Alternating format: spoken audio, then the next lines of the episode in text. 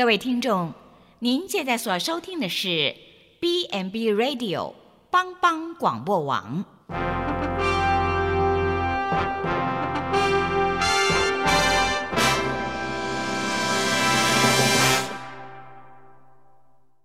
即将为您播出的是由萧锦峰牧师主持的《爱琳福气》。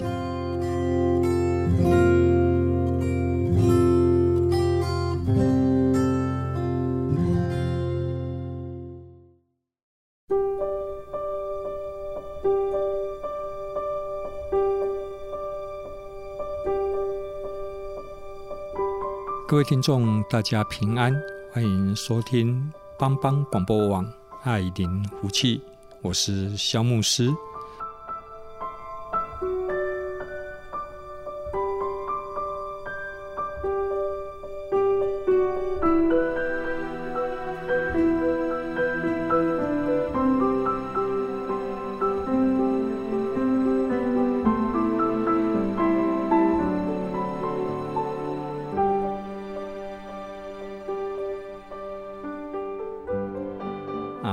欢迎观众常常收听《爱灵夫妻》这个节目。我们节目播出的时间呢，是在每个礼拜三的早上上午十点到十一点，然后当天晚上呢，好像六点到七点啊也有重播。礼拜六、礼拜天也都有重播。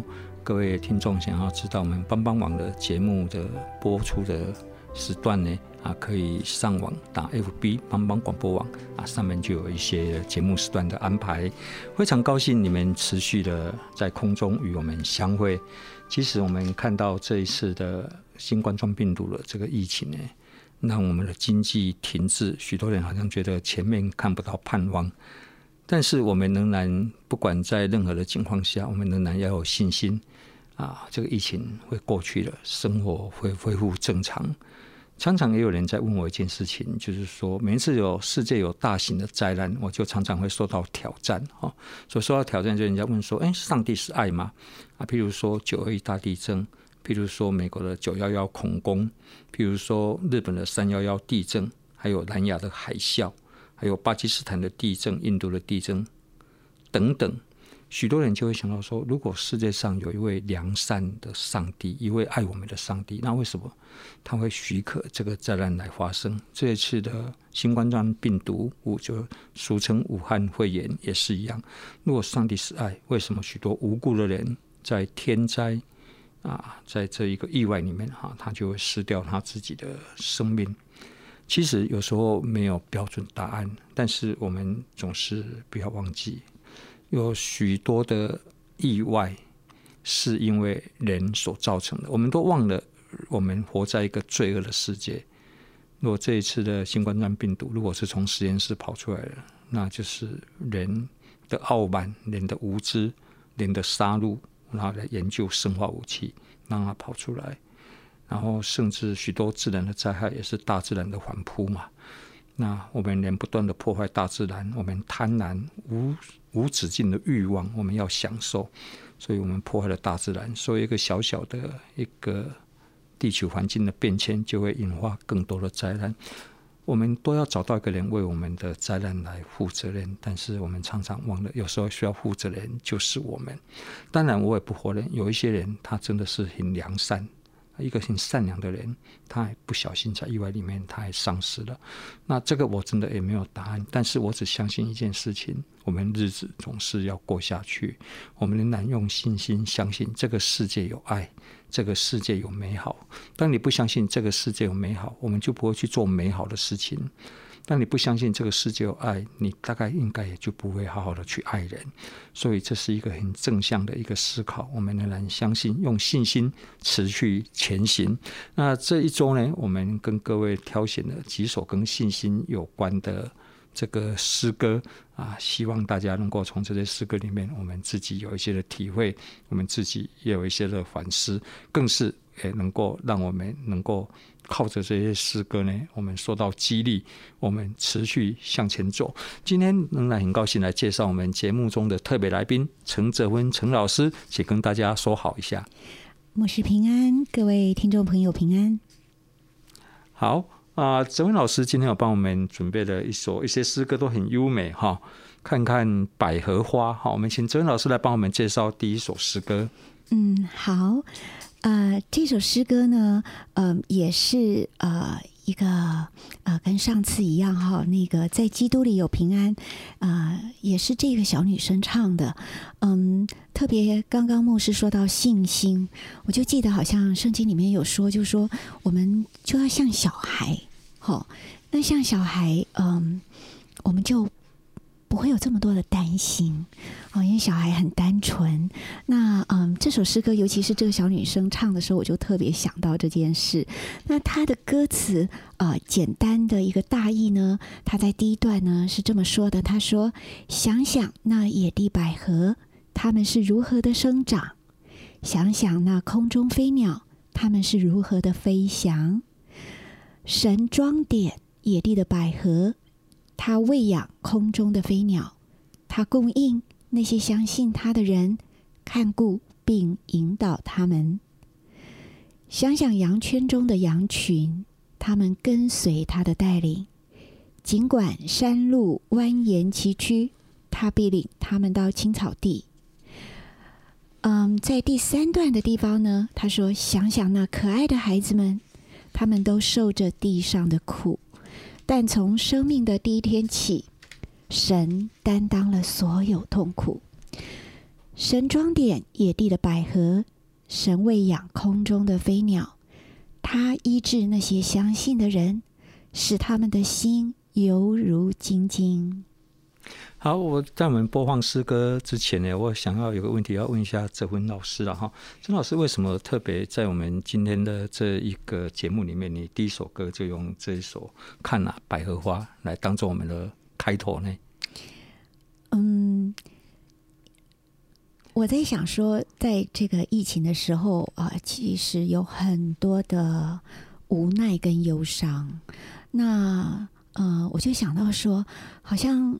这样子的一个焦虑感哈，就让大家啊，真的非常的焦虑。比方说，开始呃囤积卫生纸啦，好，开始就是就是真的是 panic，就是好像开始呃囤粮啊。不管这个事情其实已经不只是发生在呃台湾哈，包括美国啊，就是他们真的是去呃超市都已经买不到。对啊，我自己跑去家乐福，我 也没有买到我要买的卫生纸。是是是，所以。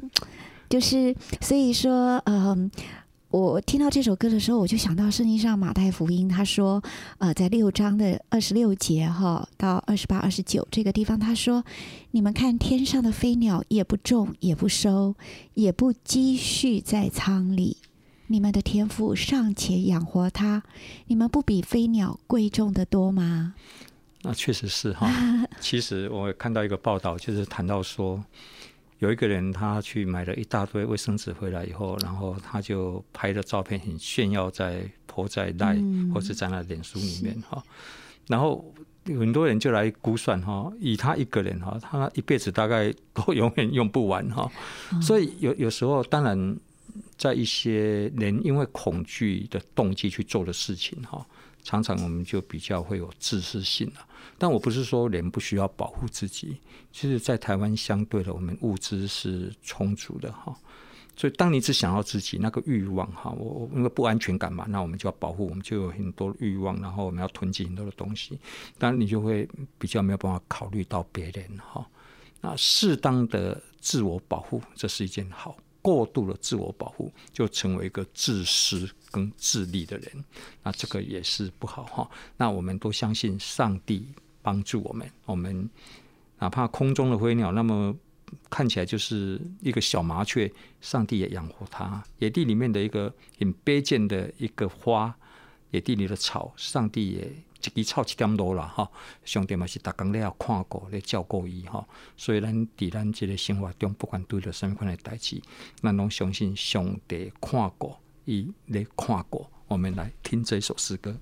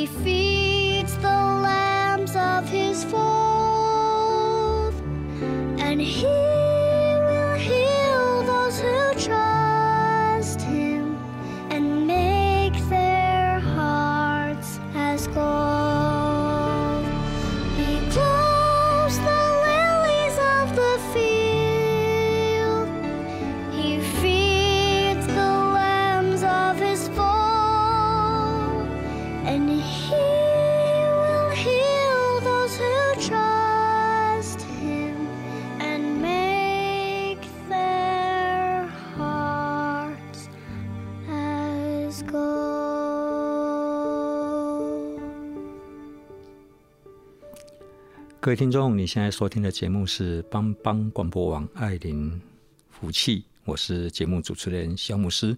今天跟我们一同在节目现场的啊，还有陈泽温陈老师啊，还有我们很可爱的燕豪啊，他是我们医院的开心果，我们大家都非常的喜欢他哈。他也帮我们有非常多的忙，但是因为他很谦虚啊，他是默默的都没有听到他的声音，他帮着控制那一些音响设备啊。啊，在圣经里面，马太福音第六章二十八到二十九节有这么一段话说：“何必为衣裳忧虑呢？你想野地里的百合花是怎么长起来的？它也不劳苦，也不纺线。然而我告诉你们，就是所罗门，他是个国王哈，极其荣华的时候，他所穿戴的还不如这花一朵呢。啊。”他谈到一个国王哈，他在穿最奢华的衣服，还比不上这个百合花来漂亮。那这是上帝给超级这么多啊！上帝会自然来供应他所创造的这个世界。而且看了《百合花》这首歌，刚才我们听到了，是有一个小女孩所唱出来哈，那种感觉又更不一样。我们知道小孩子是最弱势的，对不对？他最需要别人供应他。他缺乏一些可以自己掌握的资源，可是他还能够唱出这么美的诗歌，好像一个信心的宣告。是为什么呢？因为他相信他的父亲会照顾他的。父亲既然把他生下来，那正常的父亲就有责任来照顾他长大啊，所以听起来特别的不一样。我们在天上的天父也每一天都在供应。啊，都在眷顾这个他所创造的世界啊，所以不管遇到任何的处境，我们都相信神能看顾因为他是一位掌管我们生命的主，所以当我们生命当中呢，跟这位神有产生连结的时候呢，你面对明天你就没有惧怕，你因为你知道谁掌管明天。接下来我们请啊现场的燕豪哈帮我们来放这一首歌，我知谁掌管明天。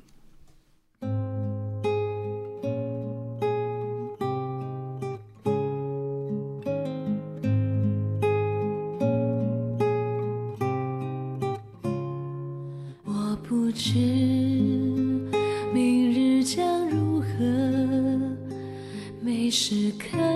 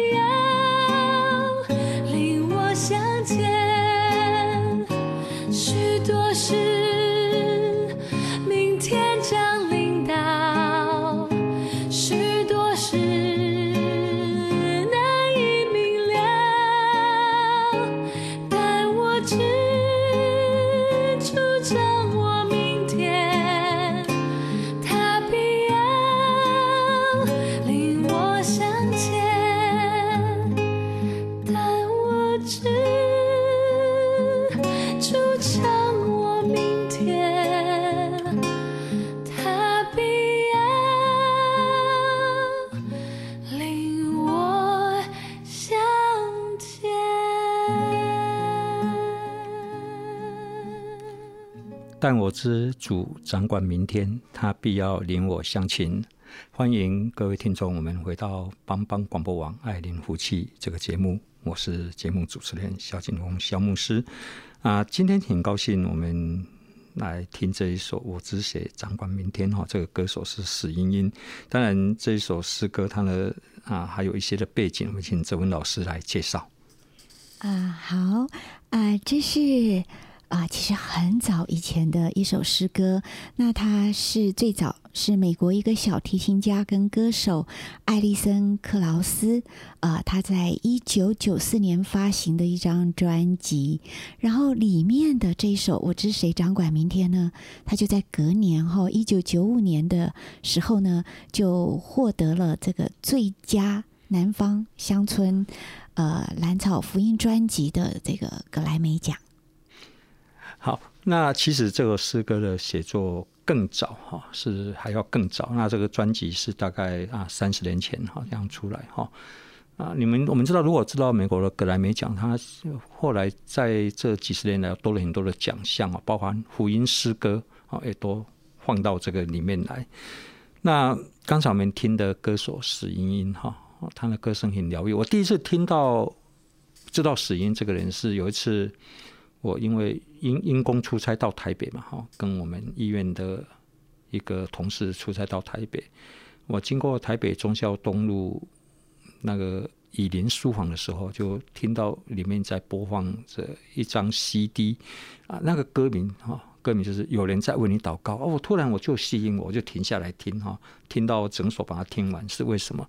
我觉得那个那这到底是谁唱的哈？一个女生哈，她的歌声很疗愈哈。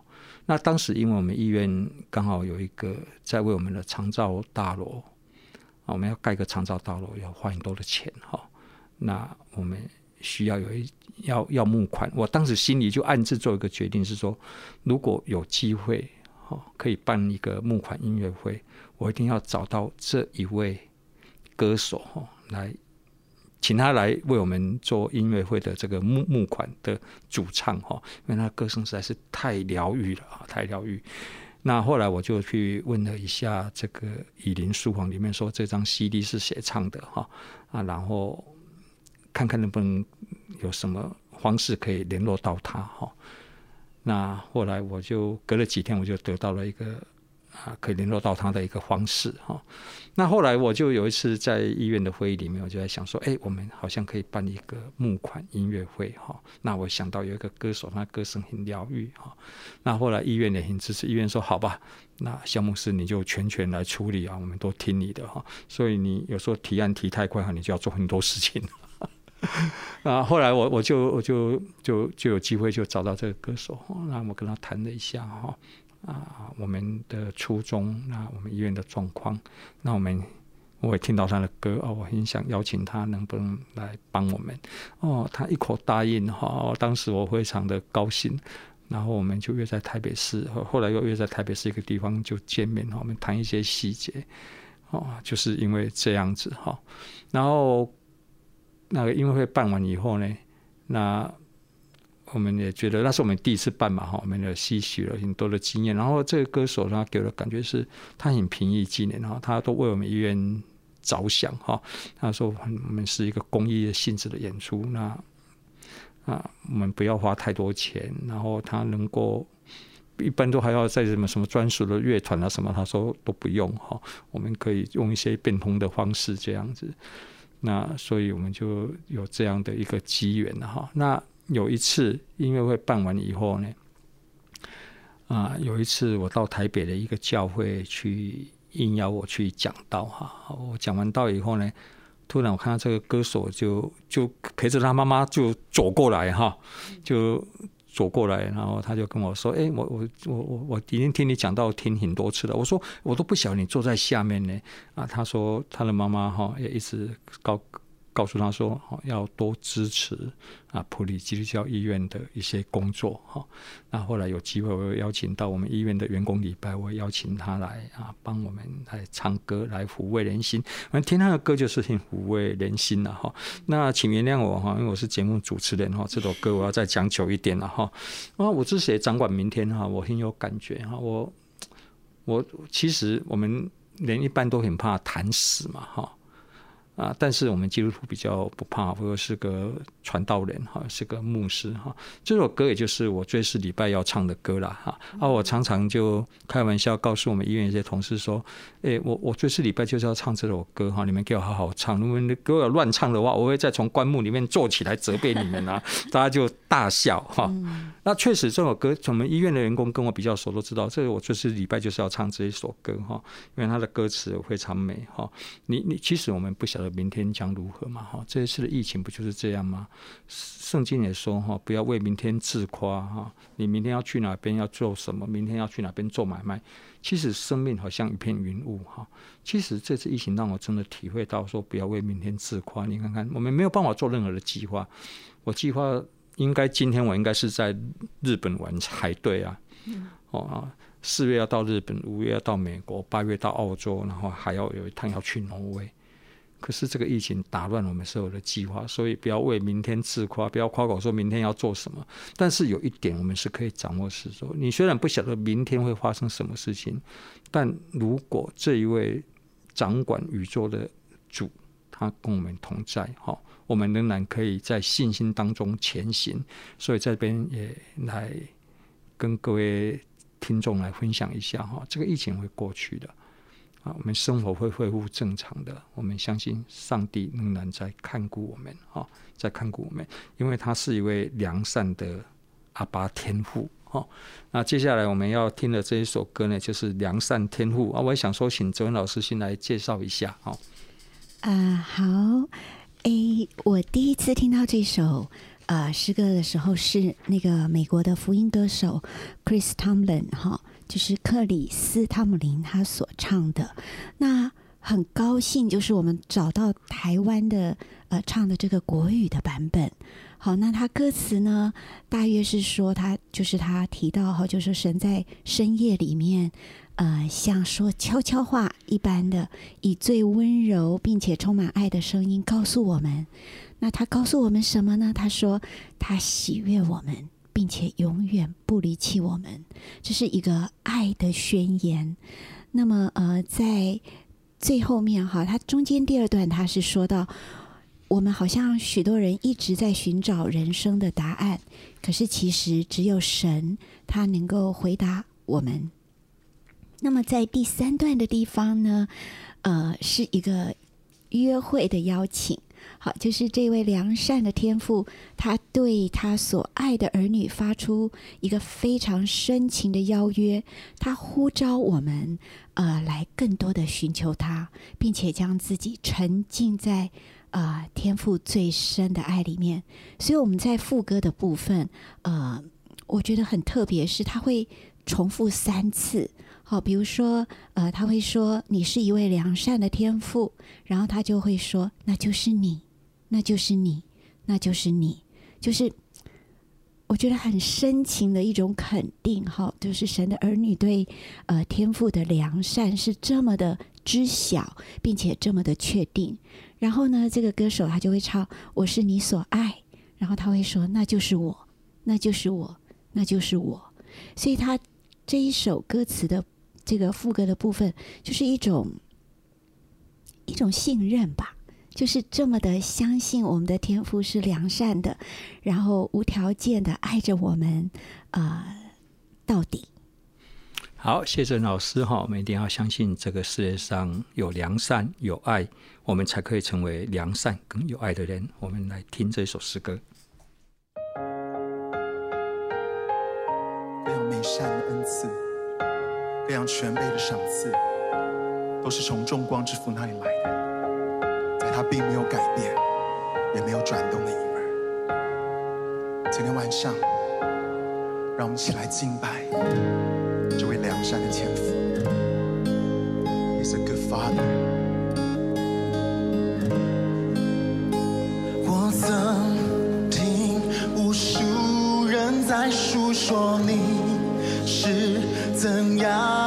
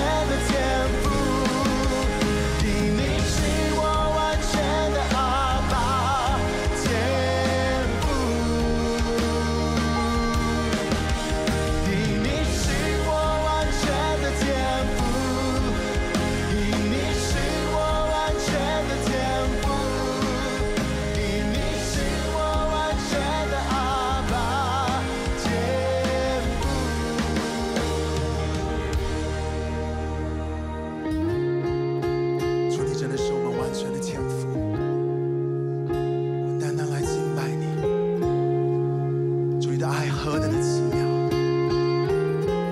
今天召唤咱们。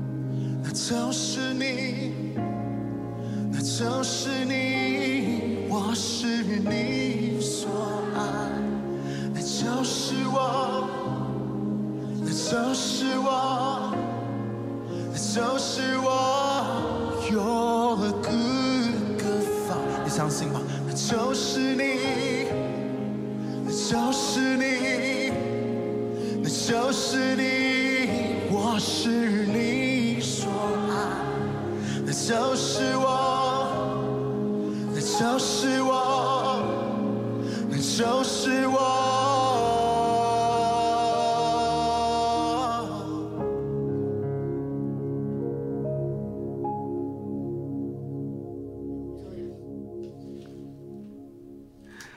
各位听众，你现在所收听的节目是帮帮广播网爱邻福气，非常高兴跟大家在这段时间里面，我们透过一些诗歌，透过一些生活性的一些分享啊，我们大家一起来学习，一起来成长。常常有人问我说：“哎，当牧师你的感觉是什么？”其实，牧师就是在许多人看起来就是一个一个职业嘛。但是对于我们神职人员来讲，我们不把它当做是一个职业，我们觉得这是一个 mission，就是一个使命。因为职业就有标准的上下班时间啊，职业就会人往高处爬，哈，水往低处流。职业就是你看到什么好的机会，你就想要往上面更上一层楼。但如果是一个使命的话，有时候就会不大一样。就像我们普利基督教医院的设立。在第二次世界大战以后，那时候世界各地百废待举哈，有一群基督徒的医疗专业人员，是医生、护理，他们接受上帝的呼召啊，到第三世界国家，就是到当时公共卫生没有那么发展、那么发达的国家去。那有一批人就来到了台湾，而且有一些人就到台湾更没有发展的、更偏僻的地方，叫做普里。那普里它没有海港、没有空港、没有铁路。那我记得，我要来普里以前坐车坐到都会吐哈。那就是它在一个山城，在台湾的最中心点，那就是一个交通非常不便利的地方。啊，如果从世界角度来看，就是说，人水往低处流了，这些人就往看起来没有什么希望的地方，不光鲜亮丽的地方。那因为这是一个被神呼召的使命哈，那所以就有一批医疗工作者在来这边来设立了普利基督教医院。那埔基目前还维持了我们设立的初衷哈，爱我们的邻居哈，有需要的人就是我们的邻居。那在这个山城这个地区，资源确实是缺乏的，居民的人口数呢不能跟都会区来比，所以普及的经营上就是也会有一些的困难哈。但是我们仍然以此为喜乐，无怨无悔。那譬如说我们要购买一台 CT scan 或是。啊，所谓的 NRI 就是核磁共振系统，这边的人应该要享受跟都会区一样的医疗水平啊，因为你再把它，那你说你可以转到大医院啊，在转的过程里面，很多人就一辈子回不了家了。就是说，因为那个时间很宝贵，那个生命就是这样，就是走了啊。所以偏乡的人也有接受好的医疗的这一个啊。也有这样的一个权利啊，所以我们最近要添购医院的一些设备，所以我们也在此呼吁哈，如果社会大众也欢迎你来参与这样一个爱心的行列啊，可以来帮助我们哈，用你的时间、用你的智慧，甚至用你的金钱来帮助我们。也谢谢社会大众长期来对普及的支持跟鼓励啊，你可以在网络上可以打普利基督教医院哈。啊，你搜寻你会看到我们医院啊有一些捐款的网页，或是有一些需要，按着你的感动哈来成就一些美好的事。这个本来不在今天的节目的计划里面啊，是突然有感动哈。因为良善的天父他这样看顾我们，我们也相信上帝会透过一些人的爱心来持续的来支持我们普利基督教医院。好，接下来要来介绍的这一首诗歌是比较特别的哈。啊，我们知道，美国在大概一九五零年代、一九六零年代，哈，是他们非常动荡不安的年代，哈。那时候校园啊，谈民谈民权啊，哦，谈民主啊，黑人的解放运动，虽然。美国有南北战争，然后黑奴解放了，林林肯也宣布黑奴解放了。可是，在美国还是对有色人种还是有歧视哈。譬如说，我就印象很深刻啊，黑人坐公车啊，有一些位置你是不能去坐的，那是白人的位置哈啊。然后有一些学校黑人不能去读。然后加上美国在二战以后，他们又介入得到越战越南的战争。那我就记得我的父亲，就是越战的时候，他是住在台湾的一个美国的军人哈。然后他认识我的妈妈，那没有经过我的同意就把我生下来哈。那个在越战里面，那越战对美国来讲是一个好像是一个一个社会的一个分界点哈。就是他们也不求胜利，如果以美国的军力要打败。要打败越共，我觉得是简单的哈。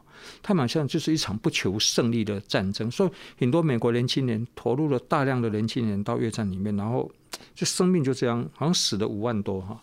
美国的年轻人的生命洒洒洒他们的血，洒在这一个丛林里面。那很多美国人开始就会想到说：哎，那我们到底为何而战？我们为什么要去介入一场不属于我们的战争？那不是跟我们国家无关呐、所以当时美国就很多反战哈。然后开始也有嬉皮的团体也出来，在美国那个那个那个那个时代，整个社会氛围是非常特别的啊。然后当然后来什么重金属摇滚乐啊就出来啊，那么你知道那个重金属乐团摇滚乐，说他们唱歌身上还绑着铁链呢，唱到后来把吉他都砸掉，然后台下就叫好，就是 就是要反抗，要对那个体制上的一种抗议哈。那突然在那个时候哈，就有一首歌哈就出现哈。啊，那个歌手、啊，就是穿着一件衬衫、一条牛仔裤，然后没有什么乐团啊，就拿着一把吉他就来唱唱唱啊唱，然后唱了这歌呢，啊，后来这首歌就非常的有名哈。那这个这一首要介绍的这一首诗歌呢，哈，就是我们中文的翻译叫《恶水上的大桥》了哈。恶水就是一条很汹涌的一条河流哈，看起来深不见底，然后没办法跨过去，但是呢。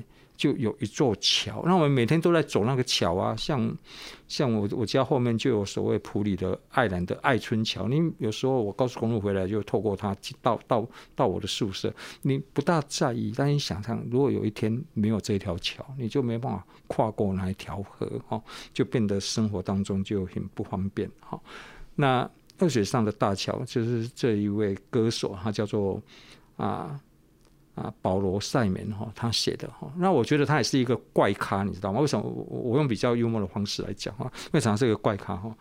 他在他很还小时候哈，他很喜欢唱歌，他父亲就花了二十五美元吧，买了一一把木吉他送给他哈。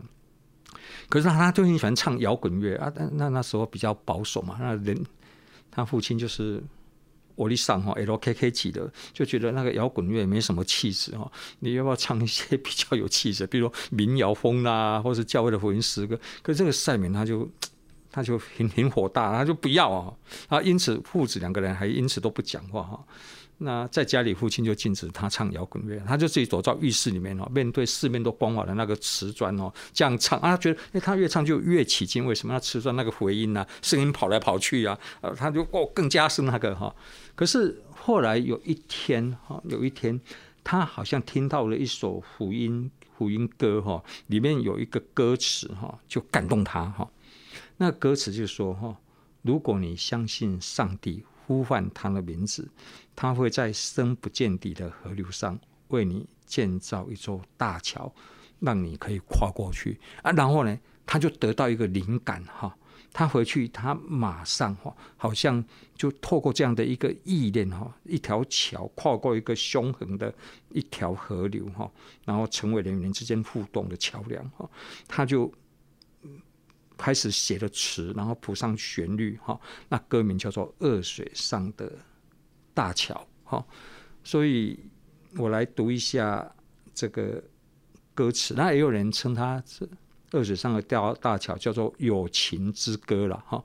那因为它的歌词里面是这样写的，它是说：当你感觉疲惫而且渺小的时候。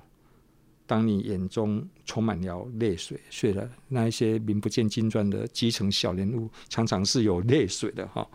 那我愿意为你擦干眼泪。哈，当你的生活困难的时候，我就在你身旁。当你觉得你都被朋友离弃，朋友一一离你而去的时候，我愿意像横跨在恶水上的大桥，我将躺下去。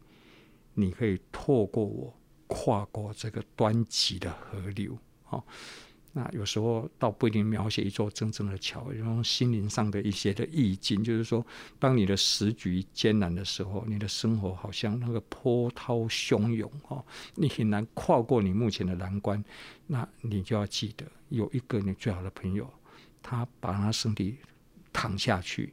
让你当做一个桥梁，让你可以跨过去啊！这个就是一个牺牲的精神了。有这样的朋友，哦。然后第二段他说：“当你意志消沉，不被接纳；当你流落街头，当夜色深沉，那个街友到晚上总是要找到一个住的地方，但是你找不到。”他说：“我会安慰你，为你分忧解劳。当黑暗来临，苦难遍地。”我愿像那横跨在恶水上的大桥，我将躺卧，让你如桥般的让你走过。哦他说水流仍旧深险，但你可以不用害怕，因为我就像那一座桥，让你可以跨过这个凶狠的水流。哦然后他在最后一段，他比较有激励性的，他说：“清纯的女孩。”起航吧，哦，勇敢向前航行。那为什么我们不敢跨出去呢？因为我们觉得河水太汹涌了，波浪太大了，你船这一艘小船开出去，马上就沉没了。其实我们人人生面对海哦，面对海，世界上再大的船在海中都是小，航空母舰在海中也是小哦。生命有许多无法预测的。然后他说：“勇敢前行吧，因为你的时代即将大放光芒。你勇敢前行，你所有的梦想都可以实现。看呐、啊，他们多么耀眼！如果你需要一个朋友跟着你航行，我就航行在你身后。我愿像横跨在恶水上的大桥，我将抚慰你的心灵。我愿像跨在恶水上的大桥。”让你走过，所以我要抚慰你的心灵。所以，年轻人勇敢前行吧！啊，这一首诗歌，它是用比较民谣风唱的哈。最早的版本，第一次唱版本就是一把吉他哈。那后来这个赛门哈，他也邀到他一个从小长大的好朋友叫葛科芬哈，他们就组成了。二重唱哈，那最早的版本哈，因为那时候的录音品质不是太好，那我今天就没有用啊，我就用一个后面找到的一个版本。啊，恶水上的大桥，我想谁唱的已经不是太重要，重点是他的创作的精神，就是说在当时那个社会对立那么年代、反战的时代，这个所谓争取争取人权啊、民主，整个社会产生严重对立的时代，这一位作者哈，他。透过这一首诗歌，告诉我们说，其实能够让整个社会和谐平安，就是什么？需要有一座桥梁了。我我们人都在筑墙哈，筑墙让人与人之间没有办法互动。但是如果我们筑桥，让人可以跨过一些误解啦，一些一些纷争冲突哈，那是一件很美的事情，社会就会有平安哈，我们就有信心往前面走。恶水上的大桥，我们来听这一首诗歌。